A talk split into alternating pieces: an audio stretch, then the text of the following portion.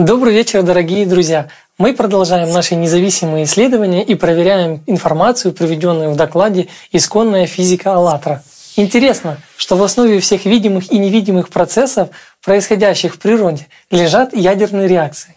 Например, сложные процессы, происходящие на звездах и Солнце, горение пламени костра или приготовление пищи на вашей кухонной плите – а также все процессы жизнедеятельности, происходящие в растениях, животных и человеке. Оказывается, что мы с вами находимся в мире непрерывных ядерных реакций, и даже наше тело состоит из элементарных частиц, которые взаимодействуют между собой и участвуют в этих самых ядерных реакциях. Так вот, в прошлой передаче мы проверили две формулы ядерного бета-распада. Рассмотрим одну из них более детально.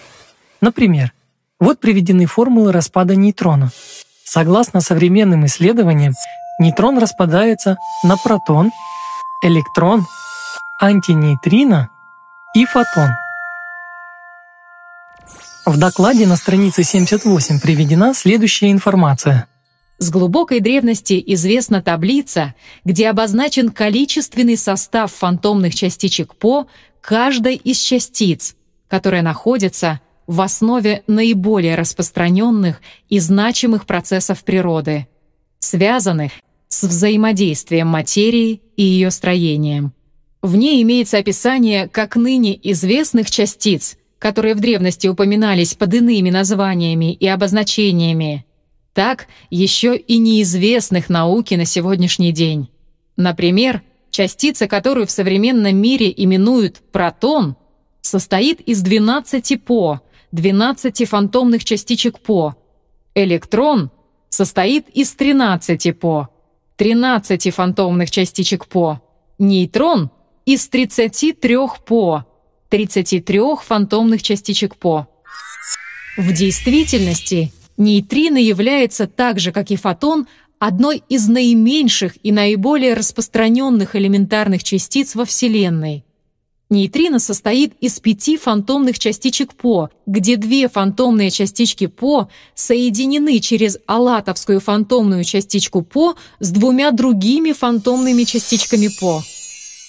Фотон-3 состоит из трех фантомных частичек По, а точнее из двух фантомных частичек По, соединенных между собой одной алатовской фантомной частичкой По. Теперь, когда известно количество фантомных частичек По, в данных элементарных частицах, можно выполнить анализ формул вероятного распада нейтрона. Таким образом, 33 равняется 33. Количество фантомных частичек по выделенной формуле до распада и после одинаково. Но ведь очевидно, что кроме этих формул существуют и другие, которые также описывают взаимодействие элементарных частиц между собой. Например, столкновение синтез, а также распад элементарных частиц. Для их проверки мы воспользовались результатами современных исследований, которые собраны из 140 научных институтов, находящихся в 24 странах по всему миру. Для тех же, кто хочет более детально ознакомиться с результатами наших исследований, мы приводим ссылочку в описании этого видео. Возможно, результаты современных исследований в полной мере не соответствуют происходящим ядерным процессам.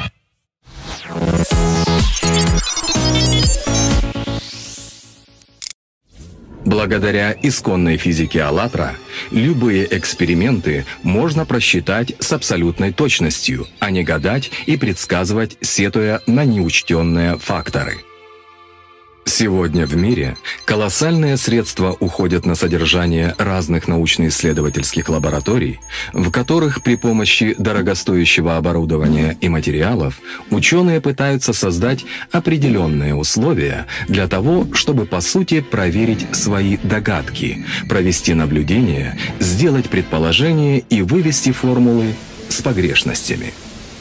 Но мы не будем делать поспешных выводов. Давайте вместе продолжим наши исследования.